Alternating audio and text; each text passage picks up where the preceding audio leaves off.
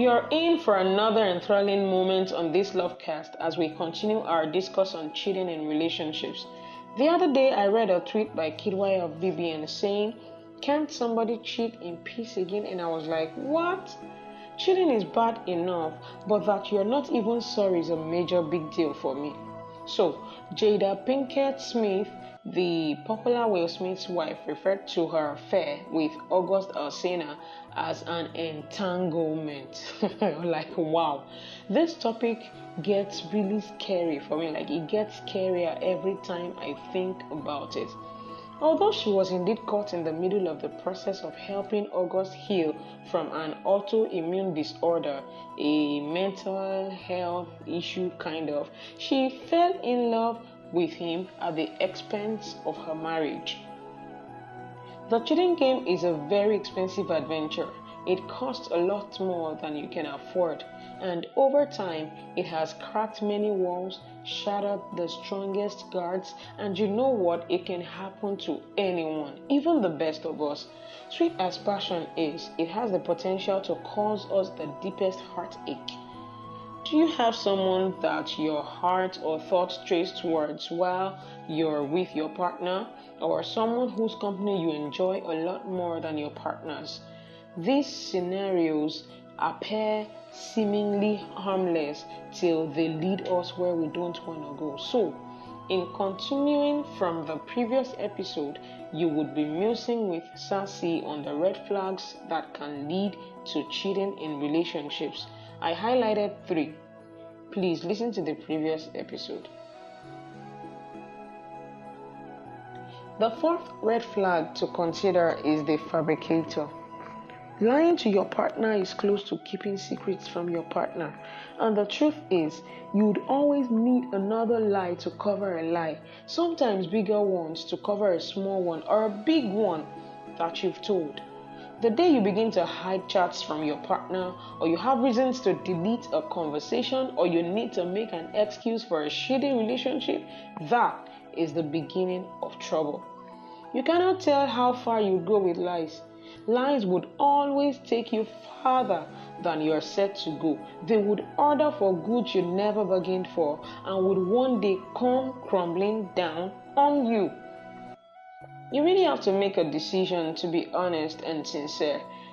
If with no one else, with your partner, and if for no reason at all, let it be because you share your life with them. So be as open and straightforward as you can be. The next is the Avenger.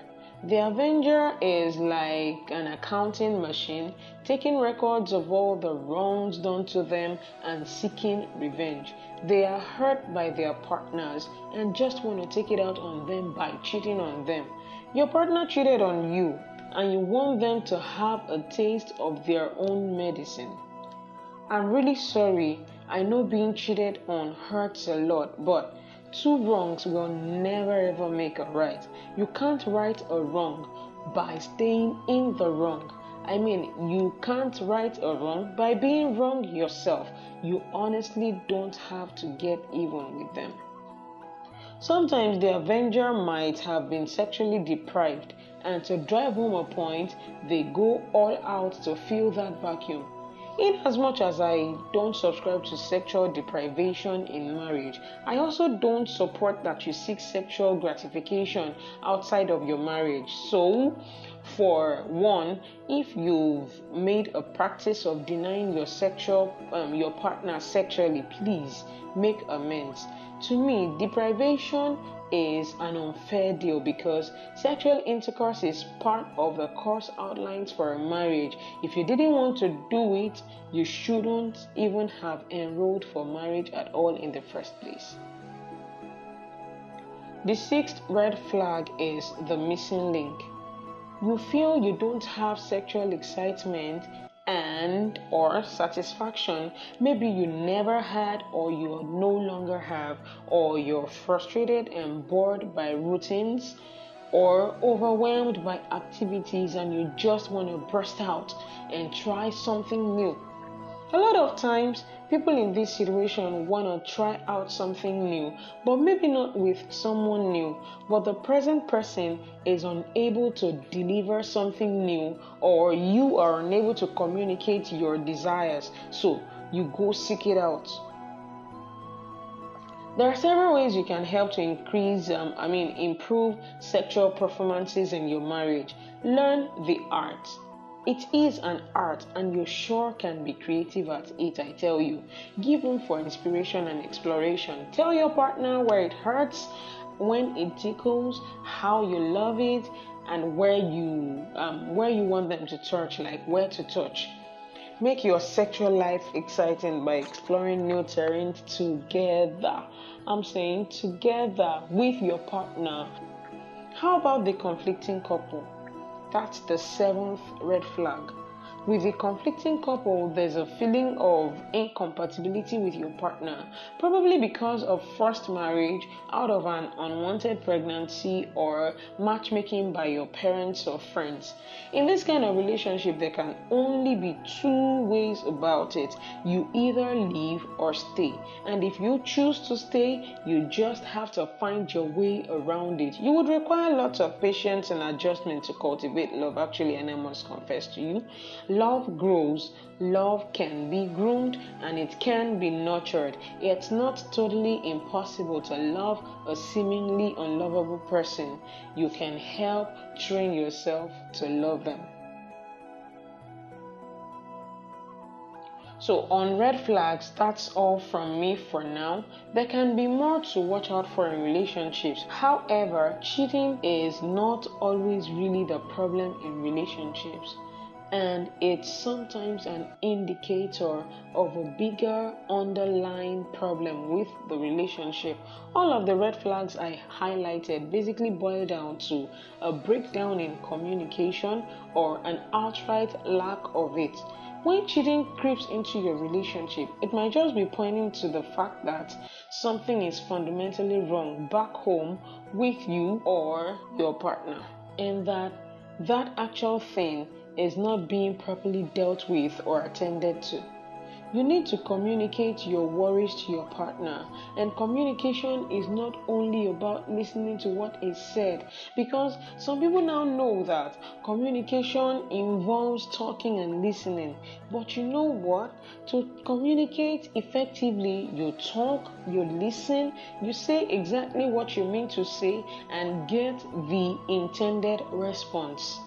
Communication is not achieved until you have got to its end, which is feedback or a response. If you hold your lady and say, I love you, and it was intended to make her cry, if it makes her giggle, smile, or laugh, you have not communicated at all. Although the response is not negative, but she didn't understand the intents of your heart, so the whole process is messed up. It is all defeated. The intended emotion and the desired feedback has to be transmitted and gotten in return.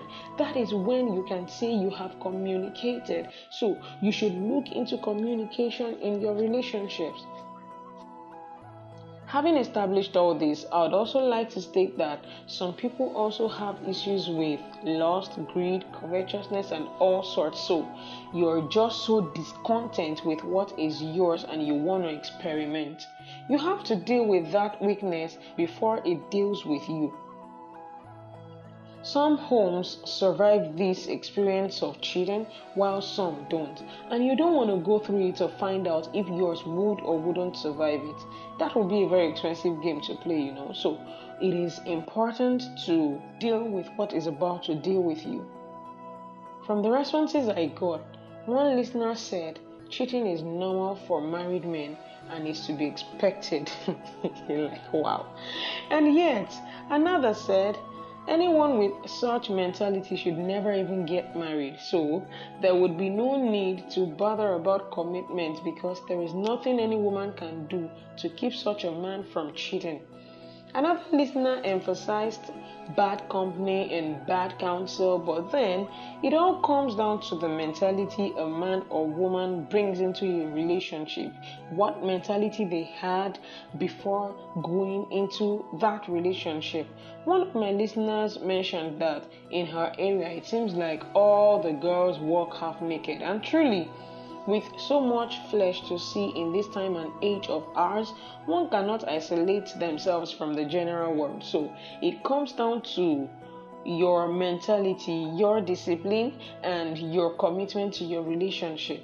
The truth is, whatever is able to take you off course, caught your fancy first Every distraction starts off as an attraction, and with all the slay queens and fine boys around, you have to walk with your eyes wide open and watch your attractors. What are those things that attract you to somebody? I hear Kate Henshaw, for example, is turned on by intelligent men. So if you are Kate and you don't want to cheat, you'd be very careful around guys that are intelligent because that's a potential distraction or attractor for you. I, I, I believe I'm understood. I'll bring this love lovecast I'll bring this lovecast to an end on this note, and in the next episode, I'll discuss how to heal from um, after being cheated or how to disentangle from a cheating relationship. Thank you for listening and please follow me on Instagram at Musing with Sassy. That is at M U S I N G W I T H S A S Y to join the conversation.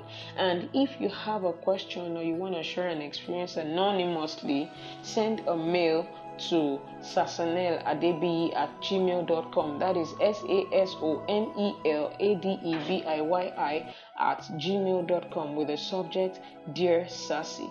Have a great week.